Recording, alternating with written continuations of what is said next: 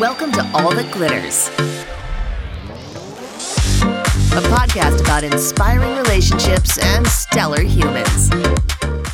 Everything is an opportunity if you choose to see it that way. Only thinking something is a problem is what makes it a problem. Hello, hello. Welcome to the All That Glitters podcast. Today marks my very first solo episode, Han Solo, if you will, and it's going to be on perspective. Last week, my lovely co host and fiance did a very uplifting episode on 10 habits from the people she admires most. And if you haven't listened to that one, you should do yourself a favor and check it out.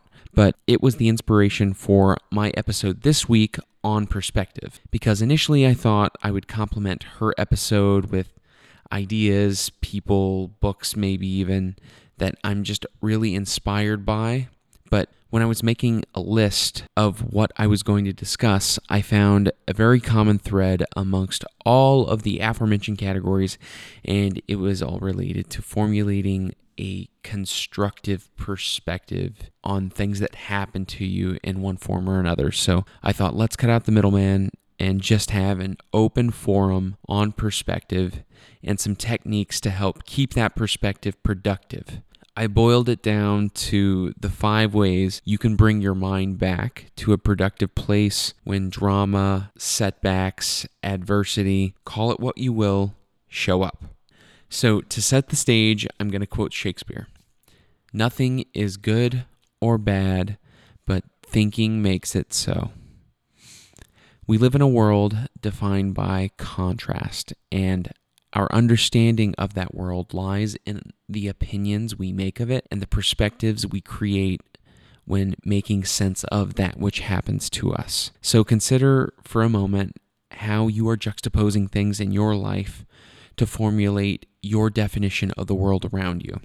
Now, really getting to the heart of the episode, how is it making you feel? And is it working for you or is it working against you? Because while we can't control the world around us necessarily, we can control our thought process and perspective of it. And that's why I think it's vital to have some tools when we need to reorient or reground ourselves if life just feels like it's starting to disrupt our level headedness and pull us to a place of anxiety. In light of that, our first trick starts off by talking about mosquitoes.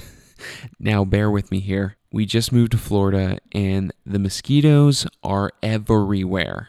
So one day I kind of went down a rabbit hole on Google and started looking up all the things that mosquitoes are attracted to, what we can do to avoid them, where they typically congregate on properties, and how long they live. You get the idea. Well, turns out male mosquitoes live about a week and their female counterparts about a month. But I was kind of blown away thinking about what a short lifespan this bug has. And sidebar, turns out that's not even the shortest. There's a bug called the drone ant that only has the lifespan of about three days, but I digress. Imagine how much more valuable each day would be if we were only allotted this amount of time to live. Now, I hope I'm not getting too morbid thinking like this, but I really feel it, makes you want to use the blessing of roughly 70 plus years more purposefully when contrasted with a life that could be so much shorter. We'll call this part of the episode a bug's life. Ba-dum-bum. Anyways, it's inevitable to encounter days where we are having a difficult time getting motivated or can't seem to lift ourselves up emotionally. So it's good to have some tools to help freshen your perspective to a place of gratitude for the time we do have. So that's perspective tip number one find a way to value your time by being grateful for it. Now, like I said, this episode is all about using contrast to take control of your thinking and make your perspective work for you so that you're not being moved by anxiety to see things in a distorted way. So, getting to the second trick, which comes at this from the opposite way by contemplating how small or insignificant our lifespan is in context of the whole universe to overcome the small stuff. And like the book says, it's all small stuff. Humans occupy a very small space in an immensely vast universe. Traveling at the speed of light, it would take us over 100,000 years to cross the Milky Way galaxy. In consideration of the entire universe, we still wouldn't have gone that far. Scientists estimate that the Milky Way is just one of 2 trillion galaxies in the observable universe, and the region of space that they occupy stretches out at least 90 billion light years. I read somewhere that if you imagine Earth shrunk down to the size of a single grain of sand, and you imagine that the size of that grain of sand relative to the Sahara Desert, you are still nowhere near to comprehending how infinitesimally small a position we occupy in space. Carl Sagan hit this point home when discussing the famous pale blue dot photograph taken by Voyager 1. He said, Our planet is nothing more than a mote of dust suspended in a sunbeam. And that's just thinking in terms of the spatial dimension. The universe as we know it has existed for around 13.8 billion years. If we shrank that span of time down to a single year, with the Big Bang occurring at midnight on January 1, and our present time being December 31st, 11:59 p.m. at the 59 second mark. The first human only just made an appearance at roughly 10:30 p.m. on the last day of the year, December 31st. So it's fair to say that our time on this planet will amount to nothing more than just a flash in the grand scheme of things. We are extremely small when looked at from this context. So when petty things feel like they have the gravity of a dying star, you see what I did there. Remind yourself this. In light of the vastness of space and time, how many followers I have on Instagram or stressing about what kind of car you drive or how you came off to someone at a social gathering, it's wasted time because it doesn't really matter. These insignificant transgressions are only misguided signals from our egos.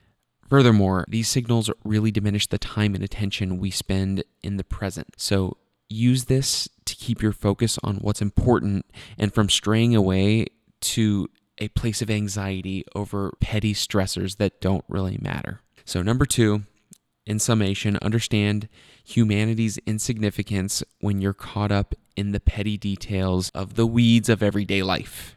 Moving on to perspective technique number three, imagine how you would feel if it were 10 years down the road. When it comes to making investments in self or maybe needing to move on from loss of some sort, it helps to think about things from a perspective of how you might feel looking back on them 10 years from now. I remember applying for this job many years ago, around the time I first moved to New York City. I invested so much of my time and energy in trying to get this position. Late nights, making connections with people that already worked there, brainstorming new ideas for projects they're currently working on. So I had something to discuss potentially in an interview. I remember even being told by other employees that this is a sure thing. So I applied, I interviewed, and I waited for about a month to find out that I didn't get the job. In the moment, I was a little confused and I was definitely distraught because this didn't match up to my blueprint. I had already kind of mapped out a future with this company, but I didn't I just I didn't really expect it to unfold in rejection. So in that moment it just it really felt like I was stuck. I I felt like I wasn't going to move forward with my life in the way I wanted to. Fast forward not even 6 months later, it was barely a distant memory. And a year later, I was grateful for the missed opportunity because I had found something that ended up being even more rewarding. All that to say, if you're listening to this, you've definitely been in a situation where you've lost an opportunity, a job, or a role that you thought was going to be game changing. In that moment, it feels like you're headed backwards, and life as we know it will never get better. I think if we were to flip it, we can all pinpoint times in our past where we had similar feelings, but things still managed to turn out okay in spite of the doom and gloom emotions we were experiencing in that present moment. It's okay to be sad or have anxiety for a moment, but when it's time to move on, it's helpful to remember that this moment of disruption will soon pass and things will one day be restored to equilibrium. And oftentimes, quicker than we think. Perspective tip number four Imagine what your past self would think if they saw you now. This reminds me of a quote The things you take for granted, someone else is praying for. And in response to that, sometimes that person could be your former self. When you need to feel a wave of gratitude, stop and take inventory of what you may have accomplished over the years it's so easy to feel like we're standing still and not going anywhere because of the typically gradual process with which time passes us. But looking back with a lens of gratitude on the things you wanted five or 10 years ago and juxtaposing them with where you are now can be a really helpful way to feel blessed and to feel encouragement for when you're feeling like you need a little reassurance or a little boost of gratitude.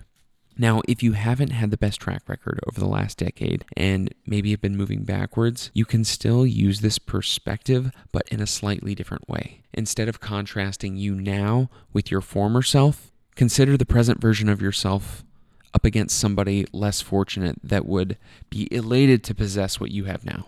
I think people typically perform much better when they're operating from a place of gratitude over a place of dissatisfaction. So it's helpful to have ways to usher your thinking into a state of awareness of the good you have to offer or areas you can provide value versus primarily being skilled at pinpointing out your differences and shortcomings. That's perspective tip number four. The last perspective technique, number five, is imagine how much worse things could be when something throws you off course and you feel like quitting. I hope I'm not a broken record in saying this, but it's central to the point, so I'll repeat it again. How we feel about the world is largely centered in our opinions of things that happen to us and not necessarily the events themselves. So it's helpful in constructing a productive and realistic mindset of our circumstances to understand that when life inevitably throws that curveball our way, it can typically get much worse. And even though it doesn't feel like that, that's the reality. You may have been right on track to reach a goal that you had set sail on long ago, or feel like you are making progress towards some greatly important endpoint and something happened that threw off your forward momentum and now you feel all is lost. I think it's fair to say that adversity is just a haphazard part of almost any equation and it should be expected in plotting any course of action. I think the trick with all of this is to resist its persuasive presence from convincing you to quit. I would imagine there's always someone else who wishes they were starting where you are currently or someone who has endured much more and ended up further ahead. When I say that, I think of somebody like Abraham Lincoln, who went to war an army captain and returned a private. He was a failure as a businessman. As a lawyer in Springfield, he was too impractical, they said, and too temperamental to be successful in law. He turned to politics. He was defeated his first try for legislature then again defeated for his first attempt at Congress, and over and over and over again, up until he finally just catharted to a friend in a letter. He said, I am now the most miserable living man. If I were equally distributed to the whole of humankind, there would not be one cheerful face on earth. Damn, that's heavy. And then he went on to be one of the greatest presidents in history. but can you not juxtapose what you're going through and think about somebody like Abraham Lincoln who went through hell and back and still managed to end up on top? I think in any bad situation, it can always be much worse. Or someone likely exists who has overcome a greater adversity or more consistent adversity to still end up rising to the top. Everything is an opportunity if you choose to see it that way. Only thinking something is a problem is what makes it a problem. Thank you for tuning in to today's All That Glitters podcast. I know this was a bit of a brief episode, but I'm so glad to have had the opportunity to bend your ears, even if for a short period of time. So until next time, take care. Make sure to subscribe on iTunes, Spotify, or wherever you get your favorite podcasts. Check us out and find more sparkle at allthatglitterspodcast.com.